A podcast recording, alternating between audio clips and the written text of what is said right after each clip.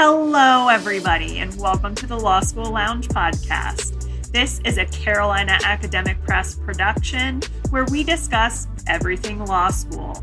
The Law School Lounge is a place for students and faculty alike to discuss law school and the law. We hope you'll hang out with us for a while.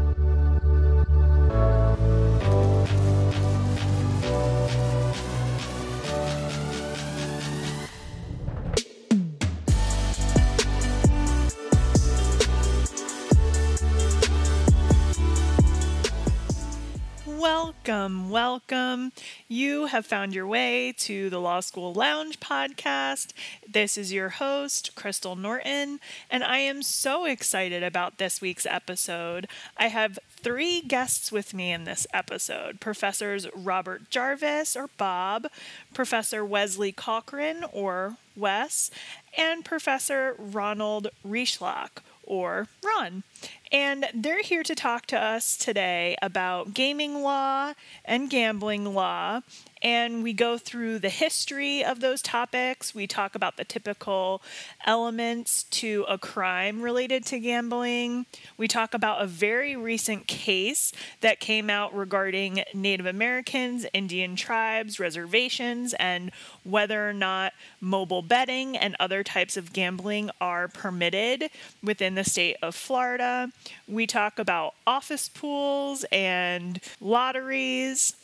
We also define a lot of terms associated with betting and gambling. What you'll very easily notice is that I myself am not particularly competent when it comes to gambling in general, especially, of course, when it comes to the legal aspects of gambling, because I myself am not a huge gambler in any way. I might like a card game here and there if I'm visiting Vegas, but other than that, it's not really my scene. And so, in this episode, they walk me through a lot of the terminology surrounding gambling and gaming law. They walk me through a lot of the current topics and issues, including things like esports.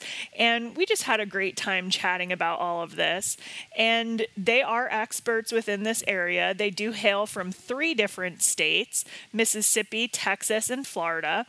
And it's this is very important because gaming and gambling law in particular is very much state based. And so they give their perspectives from the states that they're most familiar with. And please understand that nothing in this episode constitutes any legal advice. All three of them make very clear that if you want to engage in these types of activities, you should be familiar with the law where you're located, and if necessary, consulting an attorney and getting legal advice. And so do not in any way take this to be any more than a conversation about a really interesting topic that we all had a really great time discussing. And if you're interested in learning more about gaming law and gambling law, you need to check out their book, Gaming Law and Gambling Law Cases, Materials, and Problems, available at cap press.com or Carolina Academic Press's website. You can also find it on places like Amazon. There, they walk through interesting cases, nuanced situations, and talk more in depth about some of the things that we cover today in this episode. So be sure to give that a look. It's in its second edition, it came out in 2021, and I think if you enjoy this material, you'll really enjoy taking a look at their book. So, with that being said, let's jump into it.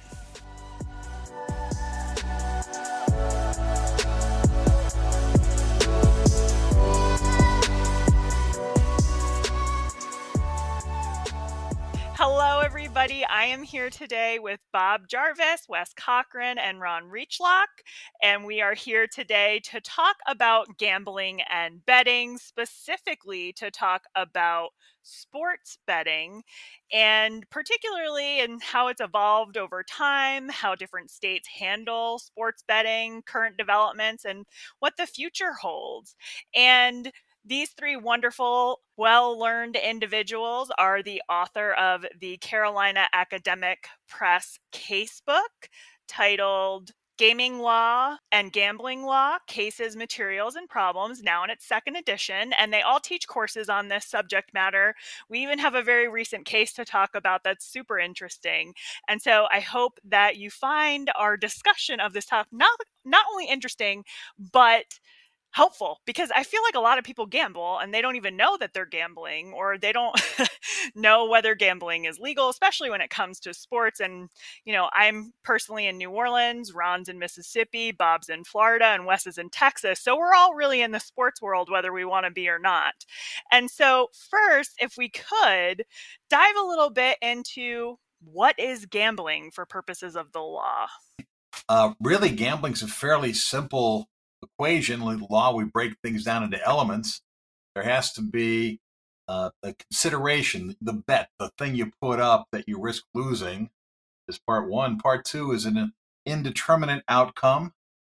Some states, some jurisdictions say it has to be based on chance. Uh, and so if it's a game of skill, it's not gambling. That's why some places you can have poker tournaments and put them on TV. Other places that's considered gambling.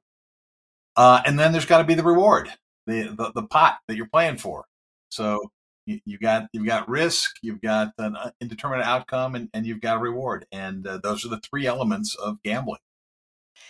And would you say that gambling covers things like office pools and fantasy sports? I mean, what exactly does it come down to? Because I feel like people do a lot of things in their daily lives and don't realize maybe they're gambling. Yeah, well, you can take a very broad perspective look at gambling, and we can say you're gambling when you walk across the street. Uh, you you can you can do it that way, but traditionally, uh, and again, this is going to vary jurisdiction to jurisdiction. It's amazing what's some states a fishing tournament uh, they can't have them because it, it's it's gambling. Uh, but uh, uh, traditionally, the things you mentioned actually are probably gambling, but usually considered de minimis and even if gambling is frowned upon or made illegal, a lot of times social gambling, fun bets that people make with one another are excluded. But that again can vary. So please don't ex- take this as legal advice. Uh, you find out what, what's permitted in your state. No, of course, of course. No, it's just interesting to hear how different it varies from state to state. I think a lot of people assume it's more federal than state to state or that the federal government has some role. And so, could you just tell us a little bit about how we got here to this really diverse approach to gambling today? yeah, well, we got here probably because uh, there's a very limited federal role actually in gambling. There are some federal laws that cover gambling, but it's it's much more state oriented than most uh, most things you would think about. And traditionally, criminal law comes out of criminal law, and traditionally, criminal law was a state law topic, and federal involvement has grown over the years. Uh, but when it comes to gambling, it's still very much, except for the Wire Act and and large, more than five uh, people involved in, in, a gambling operation, it's mainly a matter of state law. So, uh, how we got here? We got here. Gambling has been in every ancient society you can think of. You, you know, uh, goes back through history and government regulation of gambling, and most importantly, taxation of gambling goes back just as, as long as recorded history, basically. Uh, the United States, we began with uh, lotteries. Lotteries actually conducted in England for the benefit of our colonies, and then people in England got tired of sending their benefits over here, so we started having lotteries uh, in the colonies, and and virtually every co- colonies, later states, uh, had um, uh, uh, lotteries that because you, you, don't have a, a, a, way to tax like we do today. You don't have a way to impose income taxes, but you still need roads, you still need fortifications, you still need buildings, you still got to have a way to get money. in fact, a lot of early states uh, distributed their property. I was just over in Georgia and looked at uh, the the uh, drawing uh, an exhibit they had on the drawings to win property in the state of Georgia. Ah. The home of the Sooners got their name for the people who went before the, the lots were assigned. So it, it's uh, there's always been sort of that gambling aspect uh, in American law.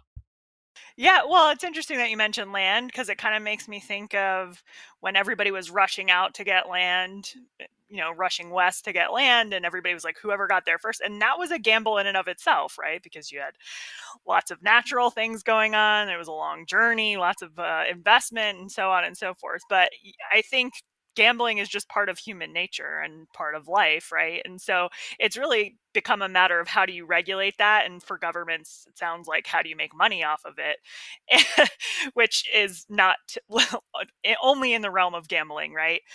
But with that being said, you know, how did things evolve from betting on things like lotteries to betting on animals or betting on sports, right? Or humans or games or whatever the case may be. Right. Well, you know, I think in terms of actually betting, the betting on races or on sports or whatever has gone back forever. It's really when did the prohibitions come in? Mm. And horse racing has, in general, been sort of a gentlemanly thing. So even in England, when they began putting in some restrictions on on gambling, uh, horse racing was exempt, and pretty much in the United States, it, it was exempt. Uh, in the 1800s, going to a baseball game was almost like going to a racetrack. There was a lot of gambling that took place at the ballpark.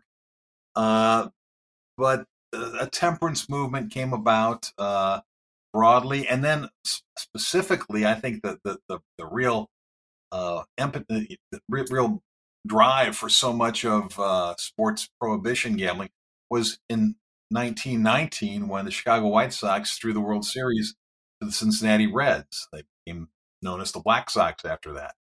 Uh, and and uh, w- you know, suddenly the, the, people behind sports recognize if we're going to have a legitimate game, we got to have our competitors trying hard, fighting hard, doing stuff, and gambling is a corrosive element towards those things. And so we got to we got to try to push that that away. So that became a very significant issue. Of course, mobsters, and, and when you suppress things, as we learned in Prohibition, the, the, mob figures out there's a profit to be made now, so they move in that area, uh, and so you you you create uh, you create a whole opportunity for an underground in gambling, and that has existed throughout time. You know, watch the 1930s movies uh, about the mob running a numbers game, which is essentially a state lottery today. we call it. Uh, so uh, uh, it's just the characters have changed, but the game's still about the same. And it's my understanding that as far as Mississippi goes, historically, it's been a reasonably friendly state towards gambling. Is that a fair assessment, or how would you describe sort of the history of gambling's evolution in Mississippi specifically? Right. Yeah, I think uh, it, it's interesting because Mississippi did not have a lottery until fairly recently, so did not huh. not jump into the lottery uh, realm the way most states did. Rather, went first with uh, riverboat casinos and uh, jumped into that very heavy uh, heavily in the 1990s. Um, although it's geographically restricted to our Gulf Coast or along the Mississippi River with county vote approval required. So not every county has it, even if you're on the coast or the river. Um, but uh, and, for a long time, it was very clear the people who were working with the state and with the casinos they wanted sports betting. I mean, I, I was quite certain that when the opportunity presented itself, the uh, the state would um, jump for uh, sports betting, and in fact, they in fact had the law in place. So there was a federal statute uh, that that prohibited uh, states that didn't already have gambling from opening up new gambling. Uh, so Nevada always Nevada had a sports book, and you used to have to go there to place a bet.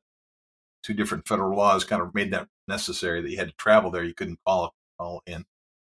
Uh, but when that law was declared unconstitutional in 2018, Mississippi was up with sports betting immediately, although our sports betting requires you to be at the casino. We don't have the across the, you know, wherever you are, bet on your phone kind of gambling uh, even today, which is interesting. We talk about state law differences. Tennessee, which is, I'm very close to Tennessee. And I'll be up there um, right. Monday.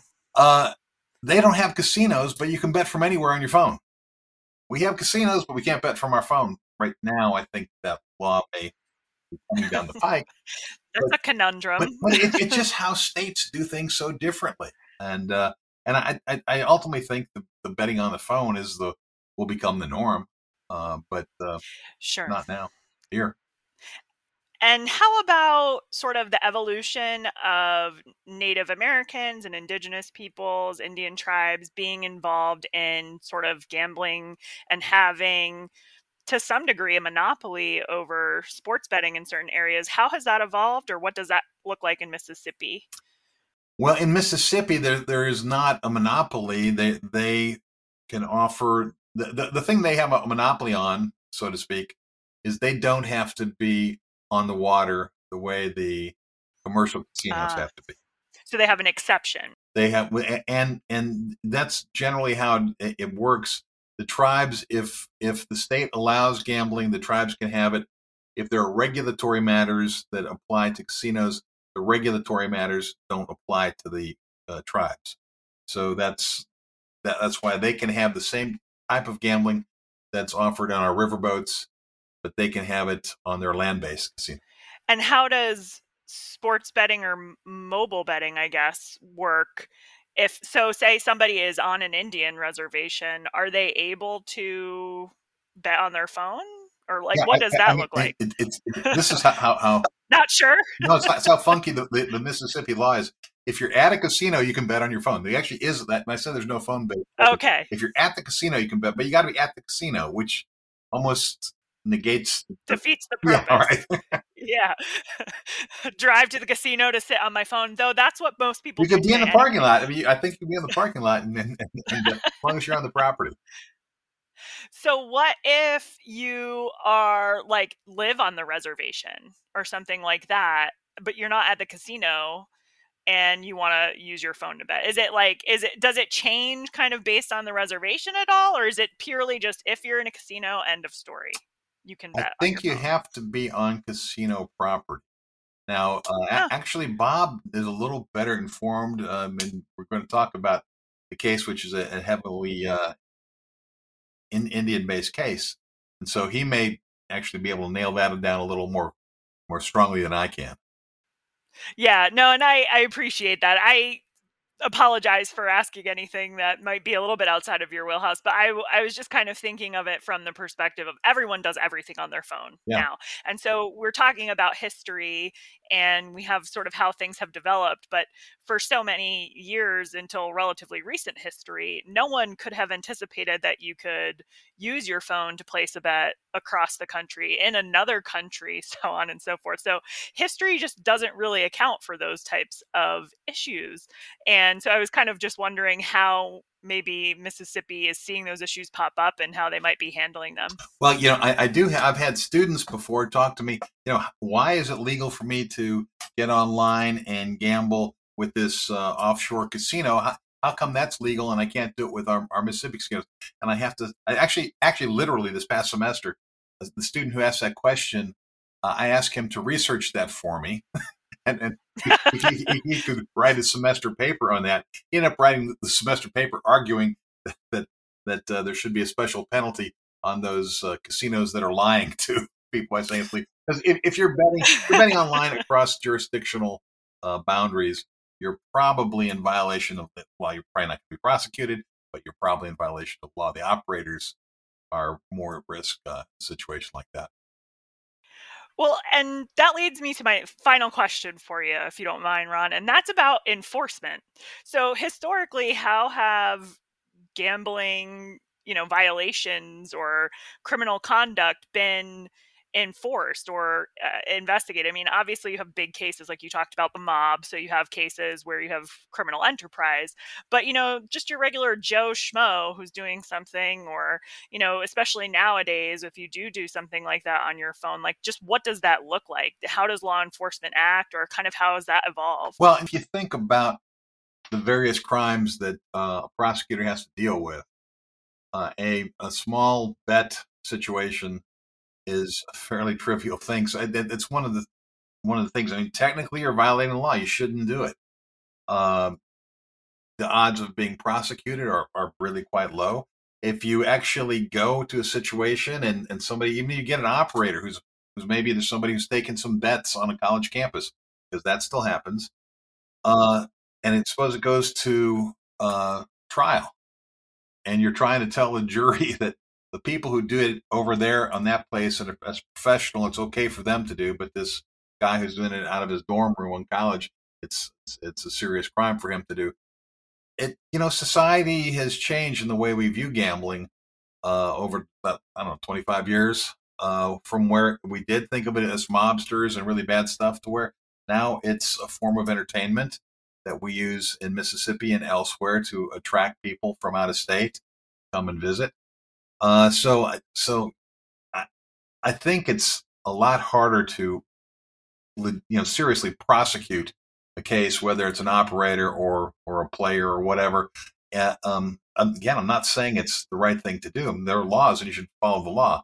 Uh, but the, the the prosecutions, I think, are much less common than they they would have been a couple decades ago. And what about, I mean, as myself, someone who had to do their character and fitness, and as your students have to go through that process as well, right. that is something that they would have to consider. So, I mean, it's not Absolutely. necessarily just criminal penalties, you have licensure and other issues, right? right? And, you know, those are things that students need to consider, especially if you're in your dorm room, as you say, and you're having a good game of poker and whatever the case may be. Uh, so it does pop up in different ways, but I, I just wanted to kind of get your feeling on the evolution of enforcement because I, I kind of think back to prohibition and people like rocking into the speakeasy and arresting everybody. And, you know, obviously we, that's not how things operate yeah, today for lots of different reasons. Watch the movie The Sting. But one, one of my, uh, one of my my my uh, things that, that, my students credit me for, I played poker with Justice Scalia one time. So. wow, that is a claim.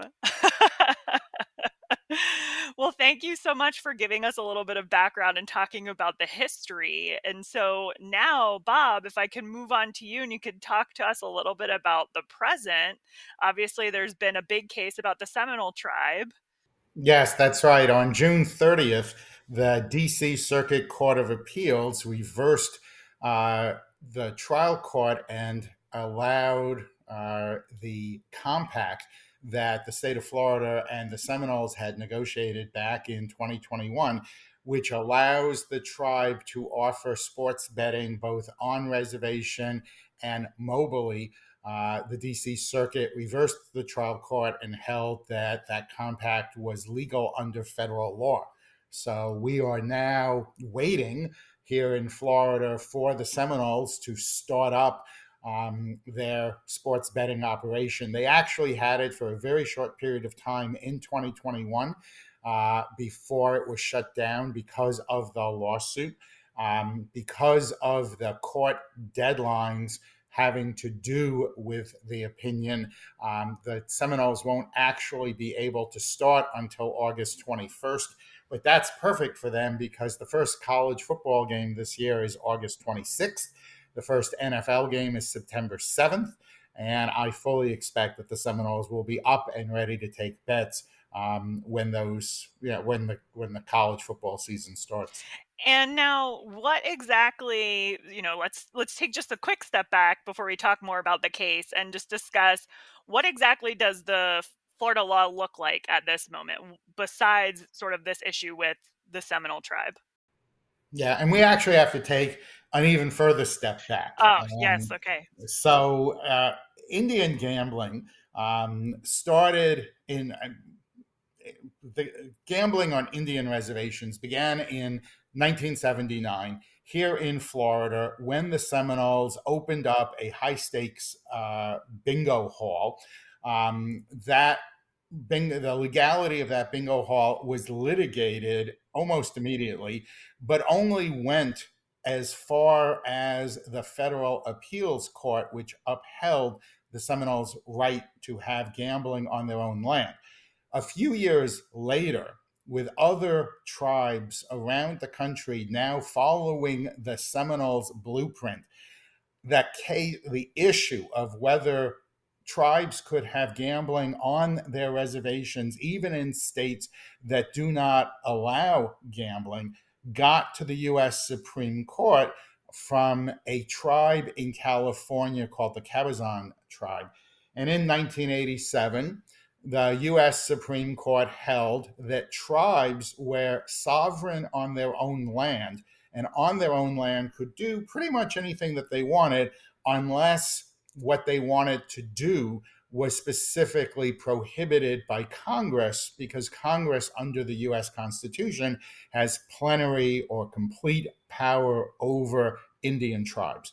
This led in 1988 to the passage by Congress of the Indian Gaming Regulatory Act, which said that certain forms of gambling on Indian land by Indian tribes did not require approval from anyone.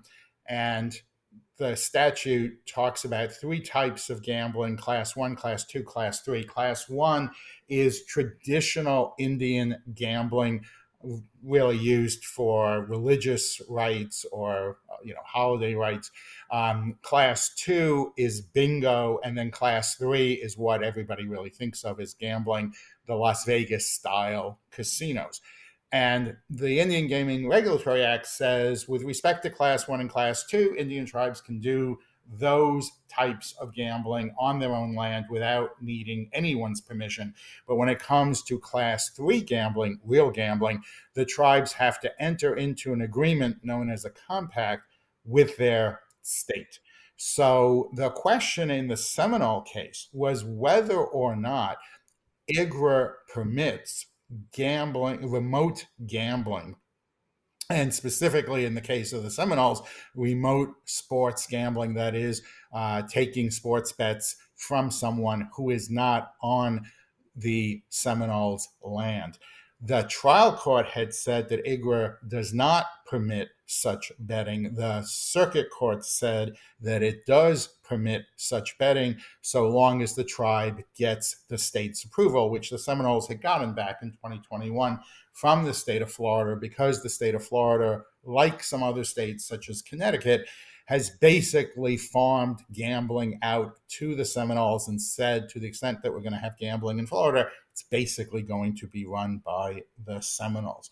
So the federal law was the first question. Did federal law allow the type of deal that had been struck by the state and the Seminoles? And now we know, at least as far as the DC Circuit is concerned, the answer is yes.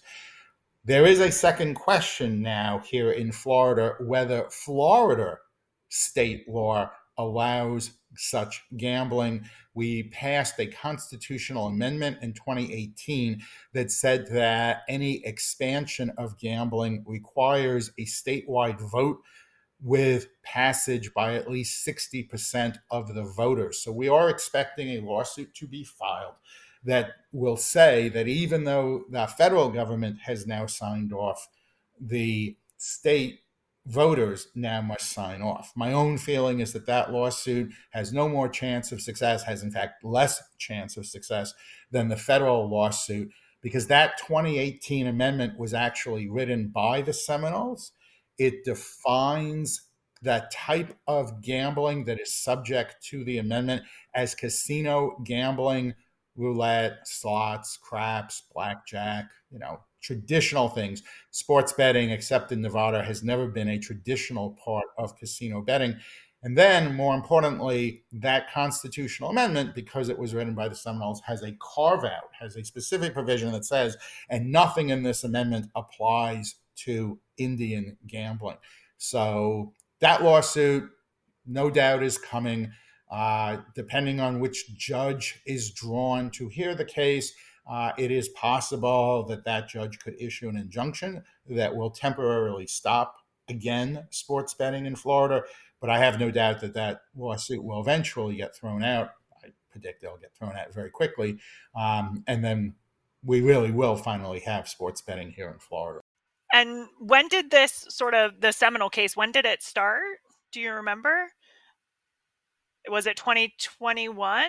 So the Seminole case, I believe it was filed Yes, it was filed in 2021. I believe it was filed. She ruled in November of 2021. So I believe it was filed in the summer of 2021. I'd have to go and check and see. But it was filed very quickly, and the suit was filed by a pari-mutuel company called West Flagler. They have uh, a, they have been longtime dog track operators here in Florida, and they objected to the Indians, to the Seminoles being given a monopoly on sports betting by the Florida legislature. And I know that this is a question that I had. Can you just tell us a little bit about, or like, what is a pari-mutuel? So, a pari-mutuel is a term of art. It refers to horse tracks, dog tracks, and jai alai frontons. And it refers to those three types of establishments because each of those establishments use a form of betting called parimutuel betting, which originated in France. And we can turn it over to Wes because he's got a great definition of the difference between parimutuel betting and other types of betting.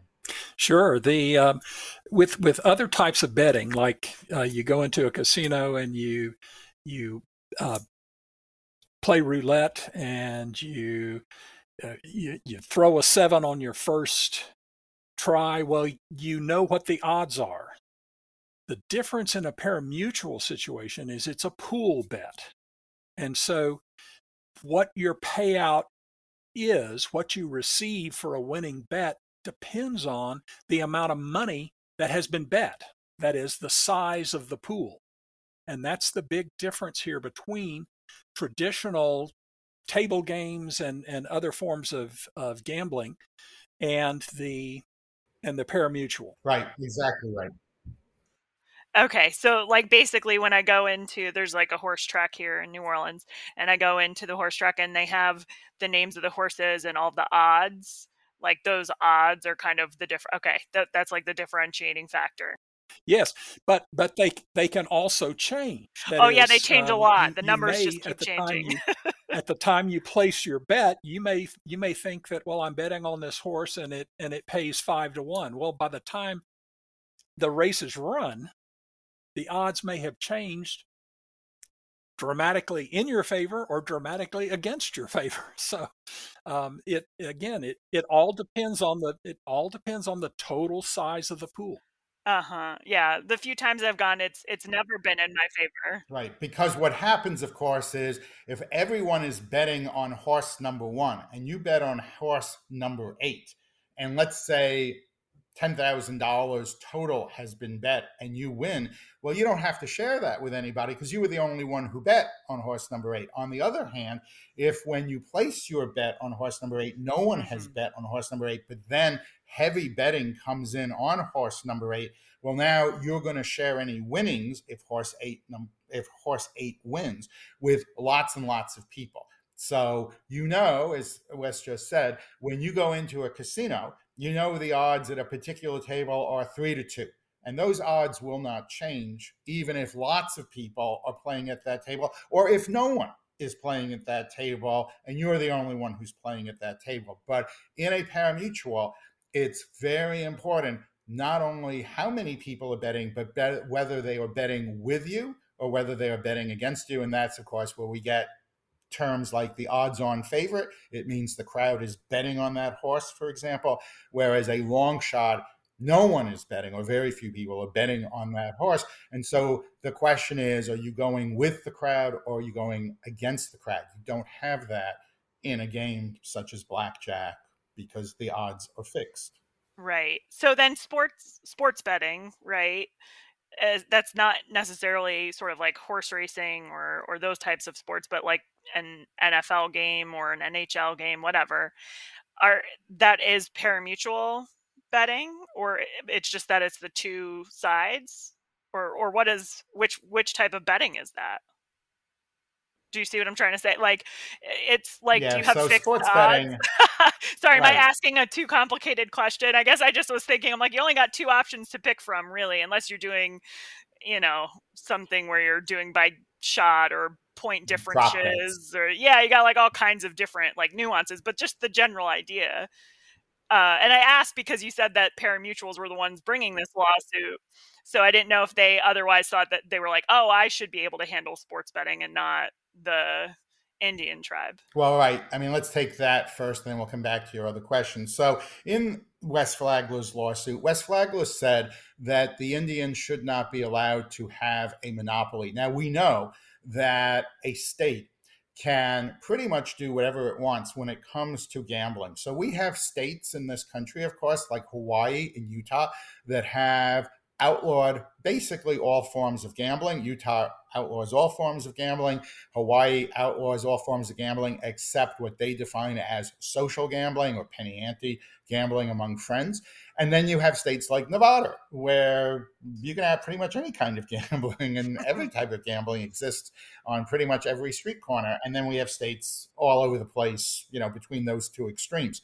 So states clearly can give, and courts have held this over and over, states clearly can give a monopoly to an Indian tribe. The only thing that the Indian Gaming Regulatory Act of 1988 says is that you cannot give a monopoly to non Indians and freeze out the Indians. But it says nothing about going the other way. And in a mm-hmm. famous case called Joe's Artichoke, um, in the from the Ninth Circuit uh, Federal Court of Appeals years ago, it held that oh yes, IGRA requires you to give parity to the Indian tribes. But if you as a state want to give more to the tribes, if you want to give them a monopoly, as has been done in places like Connecticut, absolutely positively you can do it. So West Flagler could not make the argument that it really wanted to make, which is that the state of Florida gave a monopoly when it came to sports betting in their 2021 ah. agreement with the Seminoles. They couldn't make that argument, so they made the next best argument that they could make, which is that as part of that monopoly, the state of Florida gave the Seminoles um, mobile sports betting, remote sports betting, off reservation sports betting, and that that was illegal under IGRA. And that is what the DC Circuit found was okay. With respect to sports betting, there's always there are always odds, right?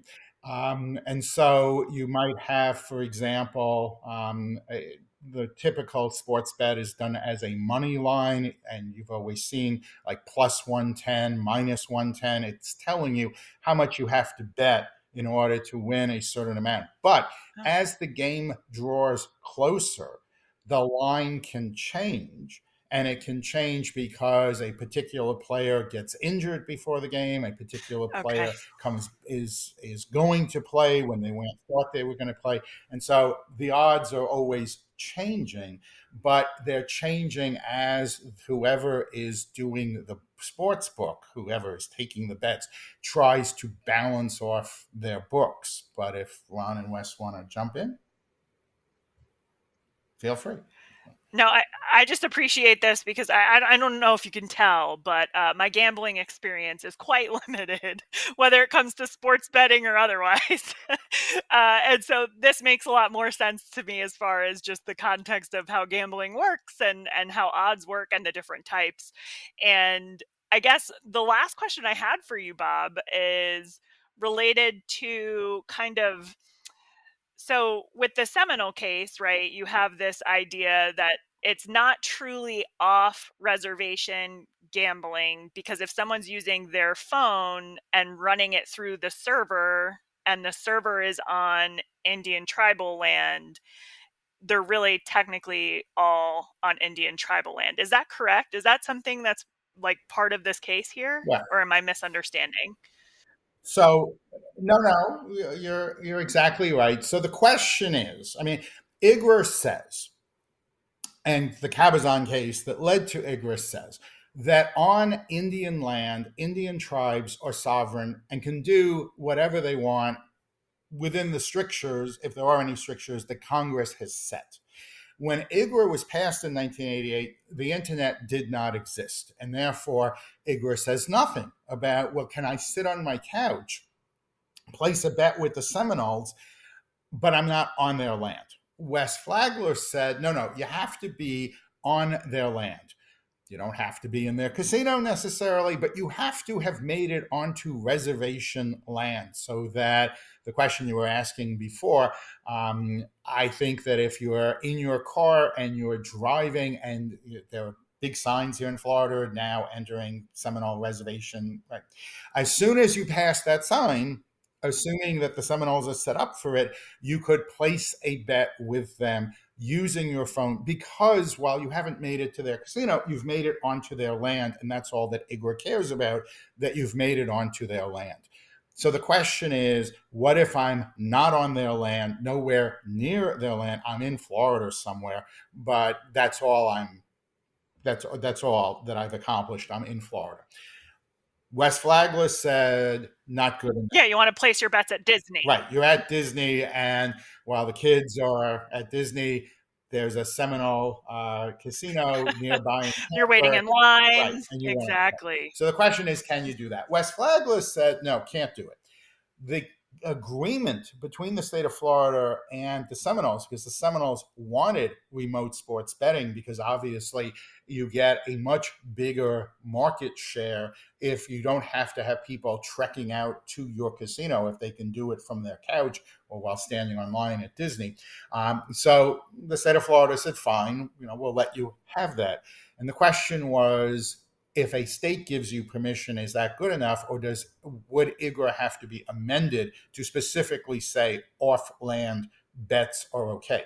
There was a case years ago from the Ninth Circuit, again, California Federal Appeals Court, called Desert Rose that said, nope, you have to make it onto the Indians' reservation. You have to make it onto their land. Not good enough uh, that the bet is accepted by a server that is on the Indian land. You, the patron, you, the better, have to be on land. The difference between Desert Rose and the reason why everybody who argued that Desert Rose um, answered the question, the reason they were wrong was because California had never given tribes permission to accept remote bets.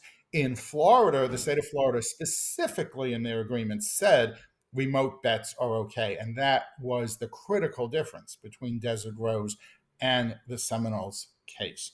So now, after the DC Circuit's ruling, as long as you as a tribe get your state to commit in writing that yes, you, the tribe, can take remote bets as long as the bet is ultimately accepted on your own territory, you are good to go under federal law.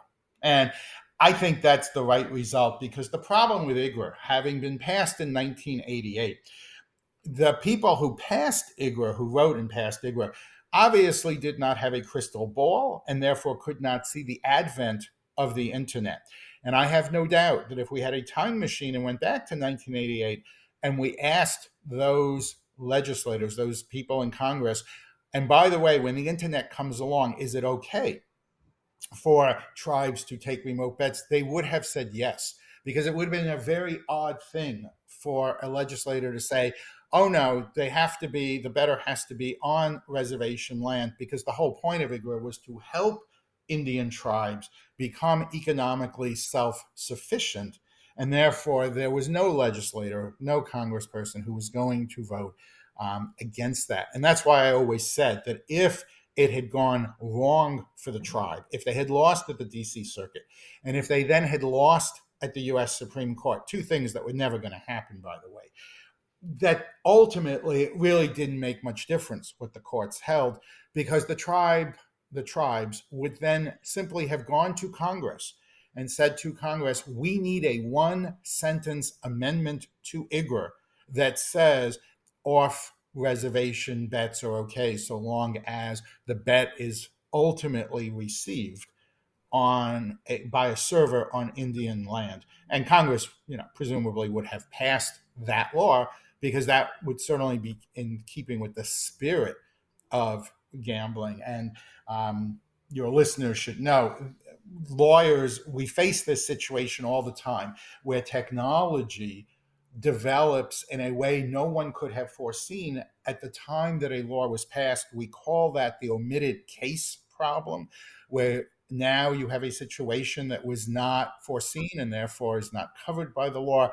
This was the classic omitted case situation because the internet did not exist. And I mean, it, it did, but I mean, it, it wasn't commercially available in 1988. Um, so, but you know, with the DC Circuit having ruled as it did, and the DC Circuit's ruling does not disturb the Ninth Circuit's Desert Rose ruling, because you have these two very different factual scenarios. Desert Rose, California did not approve um, off-site betting. Uh, Florida did approve off-site betting. Okay, one last question for real this time, Bob.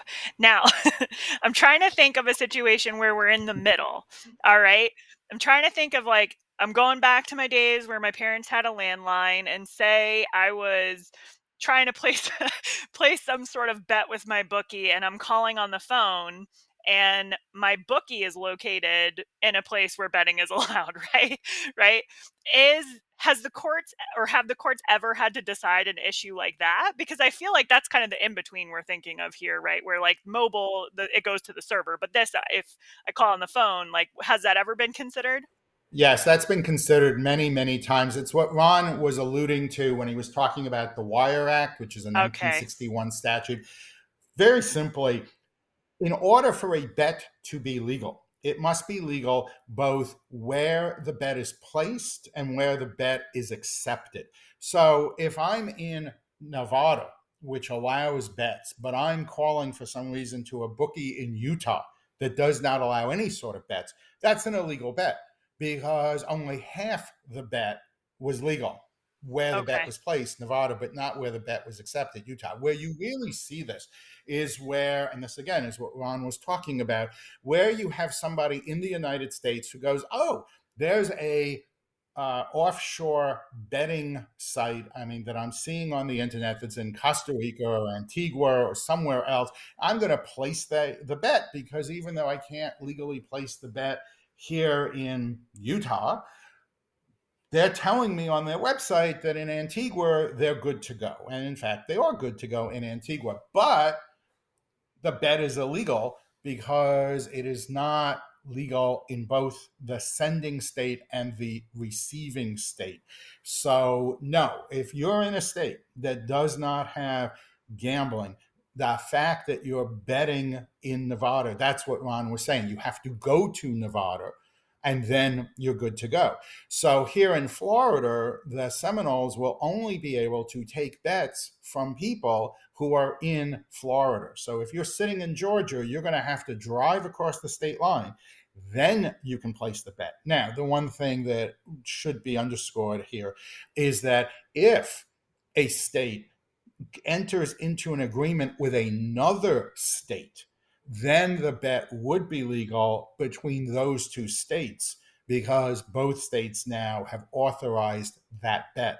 So, as Ron was saying about his students, you have to be very, very careful. And responsible betting sites will say words to the effect in very small print, you know, make sure that you are uh, legal that you can legally place a bet with us. The uh, the unscrupulous sites, you know, just say, "Oh yeah, you can bet with us," um, and so you always have to check. Now, there's something known as geo fencing, which uh, gambling establishments, reputable ones, use, where they figure out where you are. And if you are in Utah, for example, and they're, you know, in Nevada, um, and you try to place a bet, it will reject your bet and you'll get a message on your screen, your phone, your computer, however you're trying to place the bet, that says, sorry, we've identified you as being in a state from which we cannot accept a bet. That's why underground bookies, illegal bookies, are still going to flourish because they don't care where you're located. Um, they'll take your money. Um, whether they'll pay out your money if you win, you know, that's a whole nother question. Um, but I, and and I, I don't want to, you know, get too deep into this because Wes is going to cover this.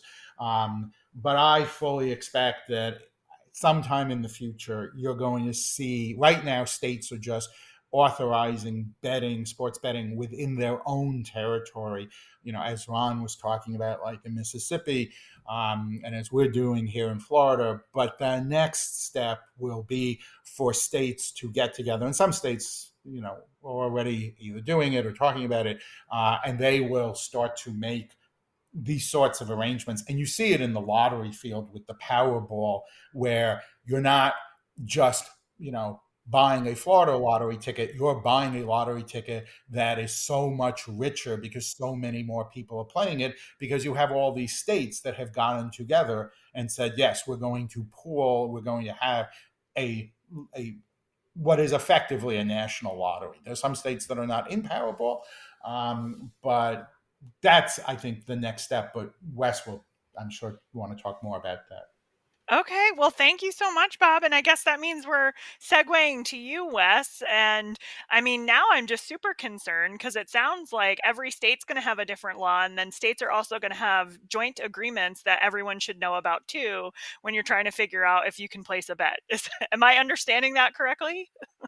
I think that you are. Uh, the reality is, for example, in Texas, we do have, well, first off, let me back up and say, of course, and this is something that Bob mentioned um, there are always going to be illegal betting going on. And certainly that's true, for example, here in Texas, where we don't have legal betting.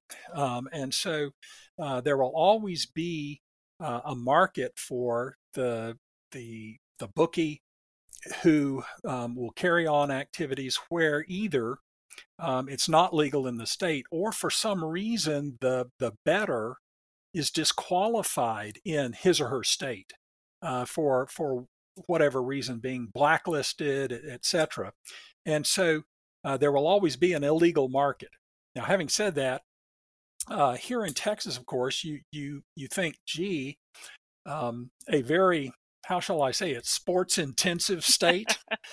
the the reality is um, that the, the, the legislature at this point in time is very negative toward the expansion of, of gaming. We do have some games, we have a lottery, we do allow for uh, the the multi-state lotteries that that Bob was alluding to, both uh, Powerball and the Mega Millions. We do allow um, horse racing and dog racing. Um, although our tracks are not operating right now, um, a lot of, of economic problems. Plus, as we've as we've seen, even Churchill Downs uh, suspended operations due to a number of deaths among um, racehorses. So um, there is a, a real concern here with regard to the future of of racing as a as a viable sports betting opportunity. Um, however, there is a very curious, and and and both uh, Ron and and Bob mentioned this, the idea of the the social gaming. One of the interesting things that occurred here in Texas just before the pandemic hit, a number of poker rooms opened across the state, taking advantage of the Texas um, social gaming exception. Okay, so now, what exactly is the social gaming exception? Is that okay? The... This is this is the uh, this is the Friday night poker night with okay. the with the boys. You know that that kind of thing. Um, it is it is intended for just a a um, there, there cannot be well there are a number of restrictions. There cannot be a bank, so the so the operator of the game can't have a financial stake in the the situation. Um, and the way that the poker rooms operate here, because the social gaming exception in Texas does not specify a location, that's the big kicker here. Um, other states, uh, many of them, um, specify you must be in a private residence or something like that in order to take advantage of the social gaming exception. Well, that's not the case here in Texas. And so the operators have been very smart. They um, they require you to to to have three different pools of money. One is to rent the seat at the table. The other is to place the bets with, and the third is to pay for um, uh, concessions and uh, tips uh. and that that kind of thing. So so they're very careful not to not to allow you to use your winnings to to pay for the seed or or pay for the tips and and that kind of thing. And um, uh, of course, the pandemic closed most of that. Mm. Um, they are beginning to reopen, however, and um, at this point, because they started before the legislature could gear up and and ban them, um, they are operating in uh, mostly um, metro areas uh, here in the state. Uh, uh, not very much in the in the rural areas, and mm-hmm. of course, Texas being a huge state, we've got plenty of rural areas. so, um, so, so legal poker um, is not a reality for for folks that live outside of a, a metro area. But um, the, the the future here with regard to to Texas, you would think because sports gaming, like all gaming activities, raises money for the state in a non mandatory sure. tax way, uh, would be very attractive. And that certainly fueled, I think, the development of, of gaming in, in many states. Um, as we moved from the 1980s into the 90s into the 2000s, um, Texas has not done that um, systematically there have been gubernatorial candidates over the past 20, 30 years who have conducted extensive polls to try to make it an issue um, and, and a way to expand state coffers without a mandatory tax uh, situation. But uh, so far, the, the legislature has been uh, very resistant to this, this kind of change. So the the future for for states like Texas that don't have legal gaming uh, is is a bit uncertain. Um, at least at least from from the Texas perspective. Now, right now, of course, we are ringed with with states that allow, uh, for the most part, gaming activities. You know, we've got Louisiana, we've got uh, Oklahoma, we've got New Mexico, all of which have casino style gaming, and um, some of the one or one of the largest uh, casinos in the country is just across the Red River from from Texas in Thackerville, Oklahoma, the WinStar Casino. So um, it uh, and, and of course unofficially I I did a drive by. Uh, no, actually I have gambled there, but uh, but uh, it's I, I, did sort of a, a head count looking at license plates, and the overwhelming majority of license plates in the WinStar Casino parking lot were from Texas. And so sure. obviously there's a there's a great interest among the people, at least some people, but not among the legislators at this point.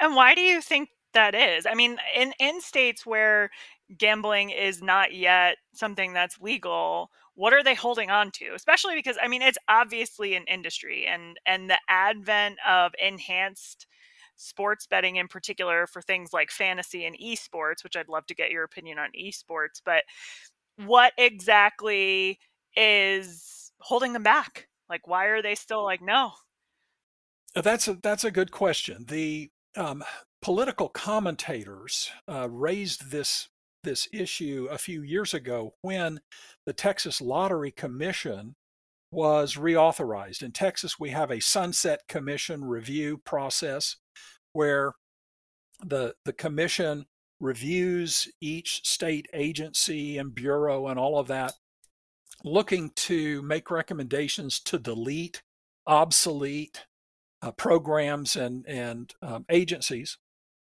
And uh, normally most sail through. It's a almost a pro forma kind of process, and the commission recommended the reauthorization of the Texas Lottery Commission, but the Texas House of Representatives spent several hours debating the reauthorization of the Lottery Commission. It was just unheard of for a major state commission to go through that kind of debate and scrutiny.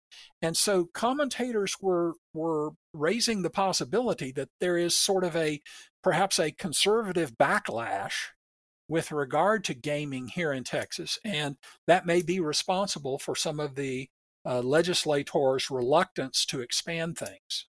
Interesting. Yeah. I mean, as someone in Louisiana, well, I'm in New Orleans. I think people would debate whether that's really part of Louisiana sometimes, but I'm in Louisiana. And overwhelmingly, when it came up for sports betting to be legalized, particularly when it was a question about fantasy sports, I think overwhelmingly people were like, yeah, let's do it. Um, and so I think too, a lot of it has to just do with like history and culture, right? I mean, in Louisiana, particularly Southeast Louisiana, it's very common anywhere along the Mississippi uh, because of the boat casinos and and things you have going on along the river it's just very culturally kind of acceptable. Uh, and I could see maybe Texans feeling a little bit different just as far as how the culture is there. But please, I'm not, I don't live in Texas. I've only visited. So correct me if I'm wrong. Well, no, I think, I, I think you're right that, that there certainly is a significant um, percentage of the population for religious or moral grounds would oppose any kind of expansion of gaming. Um, the, the problem is knowing what that percentage is because, um, I mean, where we have, um, well, where Texas does not have a referendum process like many Western states do, there's no way for um, for the citizens themselves of Texas to propose a ah. constitutional amendment uh, legislation to allow for casinos as there could be, say, in California or the state of Washington, or those those are some of the states that I know have a very significant um, referendum po- process. We don't have that in Texas, so I I always wonder, you know, if we had it, would it pass? Is there a majority of Texans that favor expansion of gaming um, and the, the the problem is, or I give this the, the conundrum that we have is, of course, it's our legislature legislators that speak for us. So at this point in time, they're saying no. Interesting. Okay. Well, I mean, I guess my final question for you, Wes, and of course for Bob and Ron, if you have anything you want to weigh in with, is you know, we've talked about sports betting and mobile betting on your phone and sort of gaming and, and stuff like that and crossing and internet and all that. What do you see as the next big thing in gaming and betting or what do you think's coming next is there anything that's kind of simmering on the back burner that you think people are going to want to be fighting about next well p- part of it is what you mentioned earlier the esports mm. situation which right now um, and for those who may not be familiar with it, what we're talking about is betting on people essentially who play video games, and uh, and and that those are the performers. Okay, just as just as you know the the horses and the dogs are in racing, and the alai players and the the frontons and and all. This is a situation where one can place bets on the players involved, and there are teams and there there are leagues um, yeah. And uh, for the for the most part, these are not regulated by the states or not regulated t- as tightly as other betting activities are. So I'm thinking that that will probably be the next kind of frontier here if states want to uh, begin to to regulate uh, those kinds of activity. And I'd probably wager uh, that this has become more common even after COVID, right? Because people were kind of like in their homes. And I mean, I know at least just from being on social media a little bit that Twitch is a really big thing. And I had never really known anything about Twitch, but I mean, essentially that or even live streaming on things like YouTube, you can just watch there's so many people who sit there and just watch people play games. And some of the biggest videos on YouTube, like with millions and millions of people looking at it, is just watching someone play a video game. And so I'd imagine, I mean, all of this, I think, in my opinion, right, comes down to economics, money, and industry, capitalism, of course. And so if there's a way to make money to do something, I'm sure it will be an issue in the future. And so I could easily see esports being something that becomes a, a question. But it's interesting because you have like minors engaging in this activity, which I think kind of raises a whole new question because you have kids who are gaming and just live streaming on TV and, and whatever. And so it raises a lot of new issues because people who didn't have access just like when the internet was created now have access to engage in these activities. And so i'm interested to see where it turns out. Are there any cases pending about esports anywhere that y'all know of? Or any legislation i'm not aware of any any case, but I, I well I know it's being it's being widely uh, debated at among the gaming associations and professional associations as to what ought to be a good approach and that kind of thing. But I'm not aware of any very specific legislation or, or cases at this point. Interesting. Well, I guess we'll see. And I'll just have to have you all back to talk about esports and what is going on and how we can all place our bets if it's legal for us to do so. Not that I would know what I'm doing any better than on uh, betting on racehorses. But is there anything else that we didn't get to talk about that you want people to know about, consider, or anything interesting that we didn't get to discuss? There's so much stuff. well, I'm sure we could talk about this for days. That's why you have a case book and a whole class about it. exactly. I, I, I, mean, one thing that's kind of interesting that, that we're dealing with with sports betting and stuff is the combination of NIL uh, collectives in particular, and uh, the ownership stake that fans feel when they're a member of that, and they're betting, and the coach isn't playing their player. Uh, that, there's uh, there's some tension that's already beginning to develop. I, I don't think it's really hit the popular attention yet, but you talk to some coaches, and you're seeing how that is influencing uh, and this, I, am not sure it's influencing, but it has potential to influence coaches. Coaches are beginning to, feel pressure uh, with that sort of combination. Fans, when you're betting and you're donating and your NIL and your collective, you, you feel a, a, a, greater sense of ownership. So it's um, it's an interesting phase we're about we're about we're just entering into. Yeah, no, I think that's fair. I the for sorry for listeners nil is name image likeness is that right? And that's like you know a person's face and and the context in which i know about it is with the NC, ncaa and ea sports and how college students can't earn money from or any sort of benefits from playing the sport but their name their image their likeness is used all of these components rather are used in these games and they're making no money from it even if the school or other people are making a lot of money from it obviously. Creators of the games are making a lot of money from it. And so i know it's a an issue in that respect. I guess i didn't really think about it in relation to gambling but that makes total sense ron. And bob sorry what were you going to say? Yeah no and on nil you know states now have passed laws. The NCAA has changed its regulations, so ath- college athletes now are making money mm-hmm. off their NILs, um, and that has become a uh very big issue when you are recruiting high school athletes. Um, colleges are saying, come to us because your NIL will be worth more. But there are a few things I think that before we wrap up today that we should point out. The first is that while gambling is a universal human trait that goes back thousands of years, what humans bet on change changes over time. So in the 1920s, the three biggest sports in the United States and the three biggest sports that from a betting standpoint were boxing, horse racing, and baseball. Well, boxing nowadays is a niche sport at best.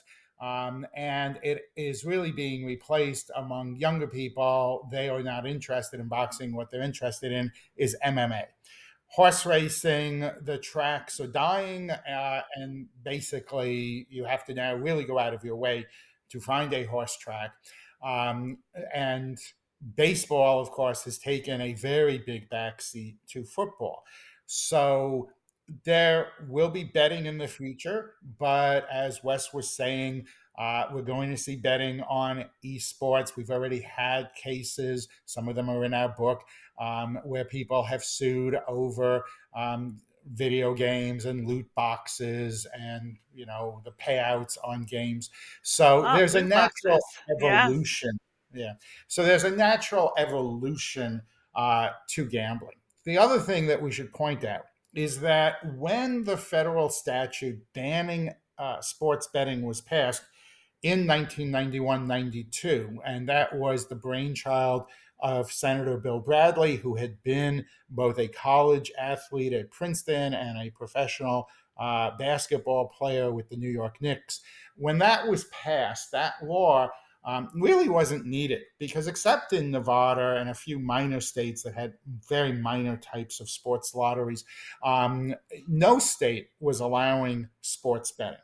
When that law was struck down as unconstitutional by the U.S. Supreme Court in 2018 in a case called Murphy versus NCAA, um, states had done a 180. And so today, as, as we sit here in July of 2023, you have, depending upon how you count, 34 to 38 states that allow sports betting. That's three quarters of the country.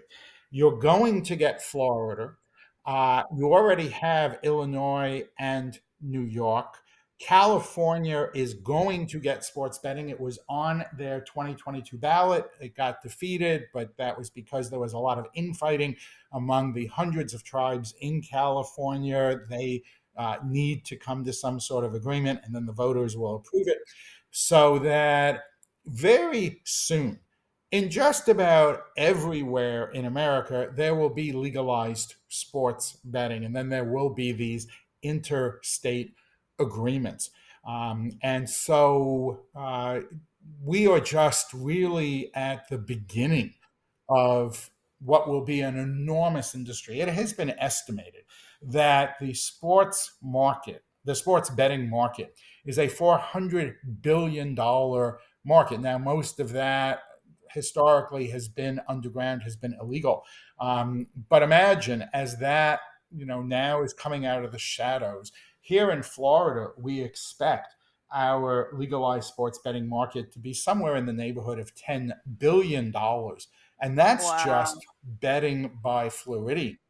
if we go, uh, if we now start to have, as we will, interstate agreements, I mean, that will be, you know, even larger. So as certain types of betting, betting on horse racing, betting at the pari-mutuels, betting on boxing go away, other forms of betting and sports betting, you know, come along because the bottom line is people want to bet.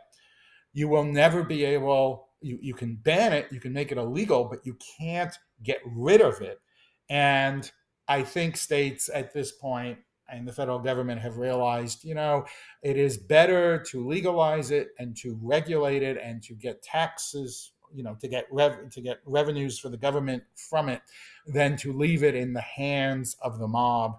Um, but I do want to go back uh, to one other thing that we talked about here today, and that is even if you had tomorrow legalized betting on all forms of gaming throughout the country, and that will never happen because Hawaii, Utah will never have uh, gambling.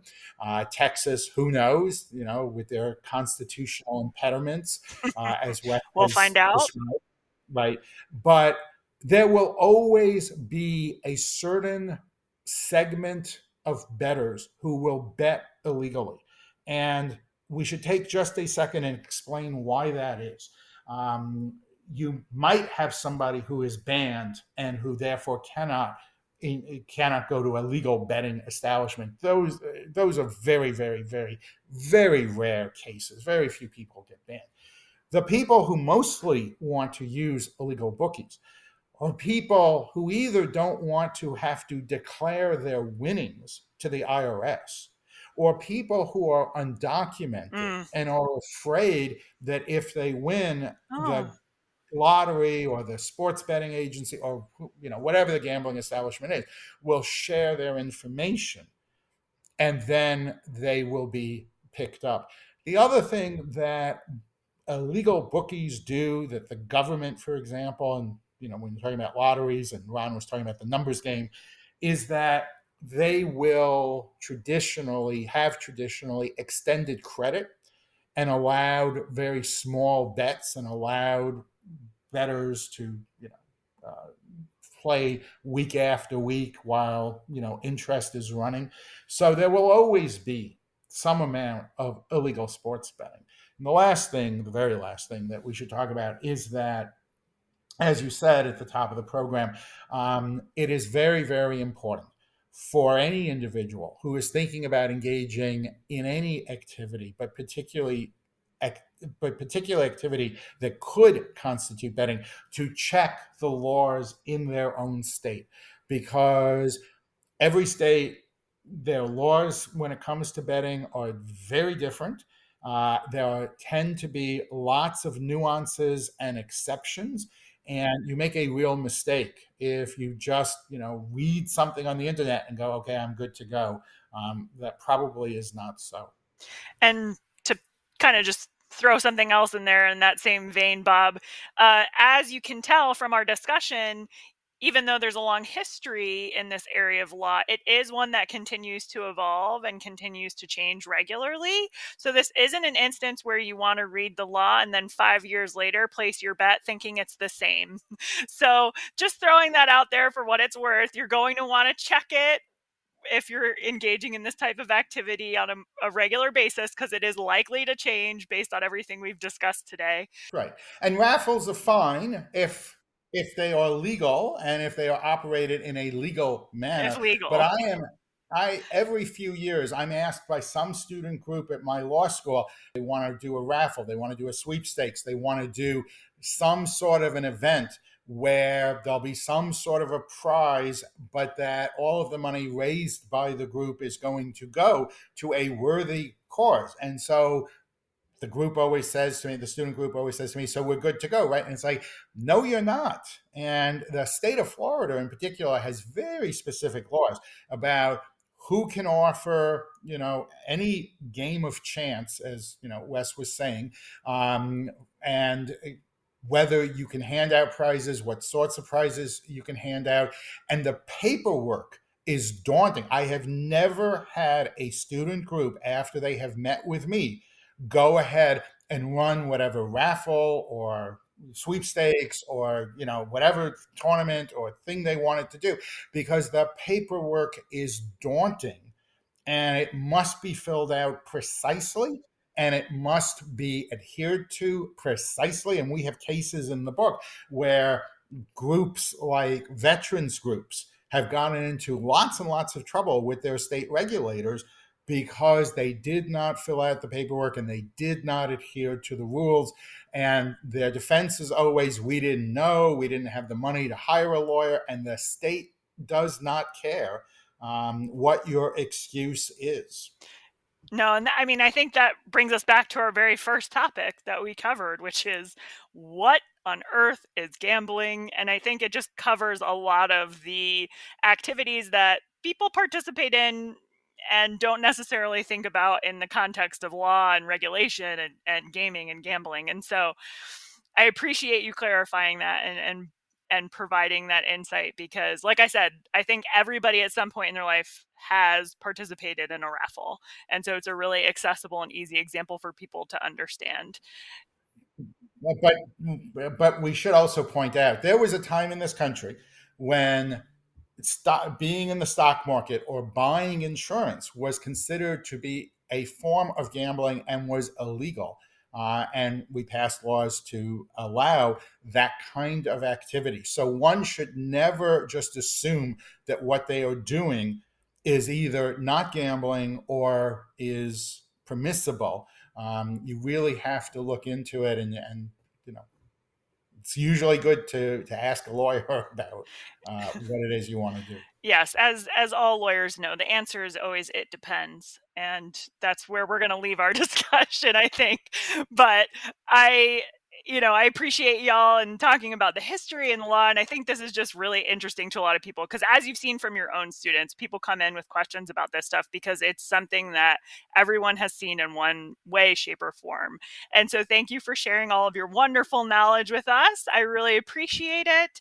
And I hope you'll come back and visit us again. Anytime. Thank you for having us.